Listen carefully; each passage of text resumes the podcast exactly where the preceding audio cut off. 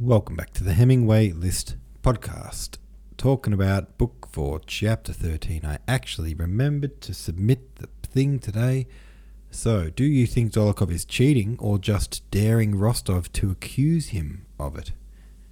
Hard to tell if he's really cheating and just being really cocky about it and almost admitting it, or if he's just sort of aware of the fact that he's on a winning streak and he's kind of challenging Rostov as like, I dare you to accuse me of cheating because it's quite a serious accusation just to accuse someone of cheating, right? And so he's not just going to go ahead and take that.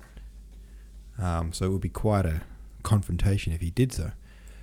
Angel of the Dawn says Dolokhov is absolutely cheating as vengeance on Rostov. I'm so sad he's falling for it and continuing to bet. At least I have a feeling that at the end of this, Nikolai won't view his friendship with Dolokhov in the very same overly rosy light. He's learning what is probably a valuable lesson. Well, it's a very valuable lesson so far. It's cost him how many how many rubles? One thousand six hundred or something like that. Ryan Dundev says it's starting to get to where I don't want to just read a single chapter. I want to keep going. Rostov is clueless and walking smack face first into the reality of his youthful weakness of character, and I can't look away. Yeah, you get that feeling a lot in this book. This one chapter at a day, it's got its pros and cons. It's got its pros and cons. It's something really good about like living with the book for a year uh, and just having a daily dose of it. But at the same time, I do feel you where there's those chapters where it's like, oh, do we really have to stop here? You just want to binge through it. You can binge ahead if you want. You know, no harm in it. Binge ahead and then, you know, wait for us to catch up or whatever. One Eliza says from chapter 12, can I just say how much I liked this quote? Natasha was in love the very moment she entered the ballroom. She was not in love with anyone in particular, but with everyone. It just shows her age perfectly. I do love that scene of Natasha walking in um, to these kind of, uh, you know, her, her, they're like, what's the word? Um, coming of age sort of moments, like walking into balls where it's uh, you know, the purpose of it is to sort of find a, a sweetheart. And, you know, she's kind of stepping into being a, a woman, in, in, so to speak. And it's really well written. Um, Fragrant Squirrel said, No, Rostov, I don't know if Dolokhov is cheating. I wouldn't be surprised, but my hopes for him turning his character and virtue around after almost dying is dashed as he is back to his scoundrel ways. I am afraid of what is coming next for Rostov.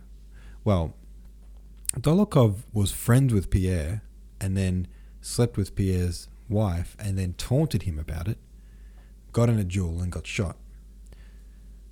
Then, in that duel, Rostov was his second. You know, Rostov supported him during that and became friends with him, drove him home to his poor mother. And now Dolokhov has sort of tried to steal Rostov's sweetheart. And then, um, as a punishment for the fact that the sweetheart decided not to go with Dolokhov, Dolokhov is even further now ripping off Rostov. I don't think Dolokhov much, puts much value in friendship as well at all. I don't think he'd be a good friend to have. The Qureshi says, dumb for Rostov. Lots of ways to stop by without gambling. Why? Yeah, um, it is dumb of Rostov. He's a dumb young man, though. All right, guys. Chapter 14 coming at you now. Still going with Maude. Unfortunately, I haven't had time at all to um, do much translating recently, but hopefully, I'm hoping in the next, in the coming few weeks, I'm going to be able to do a lot more. Chapter 14 goes like this An hour and a half later, most of the players were but little interested in their own play. The whole interest was concentrated on Rostov. Instead of 1600 rubles, he had a long column of figures scored against him, which he had reckoned up to 10,000, but that now, as he vaguely supposed, must have risen to 15,000. In reality, it already exceeded 20,000 rubles. Dolokhov was no longer listening to stories or telling them, but followed every movement of Rostov's hands and occasionally ran his eyes over the score against him. He had decided to play until that score reached 43,000. He had fixed on that number because 43 was the sum of his and Sonia's joint ages. Rostov, leaning his head on both hands, sat at the table which was scrawled over with figures, wet with spilled wine, and littered with cards. One tormenting impression did not leave him that those broad boned reddish hands with hairy wrists, visible from under the shirt sleeves, those hands which he loved and hated, held him in their power. Six hundred roubles, ace, a corner, a nine, winning its backs impossible. Oh, how pleasant it was at home. The knave, double or quits, it can't be. And why is he doing this to me? Rostov pondered. Sometimes he staked a large sum, but Dolokhov refused to accept it and fixed the stake himself. Nicholas submitted to him, and at one moment prayed to God as he had done on the battlefield at the bridge over the Enns, and then guessed that the card that came first to hand from the crumpled heap under the table would save him, now counted the cords on his coat and took a card with that number and tried staking the total of his losses on it. Then he looked round for aid from the other players, or peered at the now cold face of Dolokhov and tried to read what was passing in his mind. He knows, of course, that this loss mean what this loss means to me. He can't want my ruin. Wasn't he my friend? Wasn't I fond of him? But it's not his fault. What he what's he to do if he has such luck?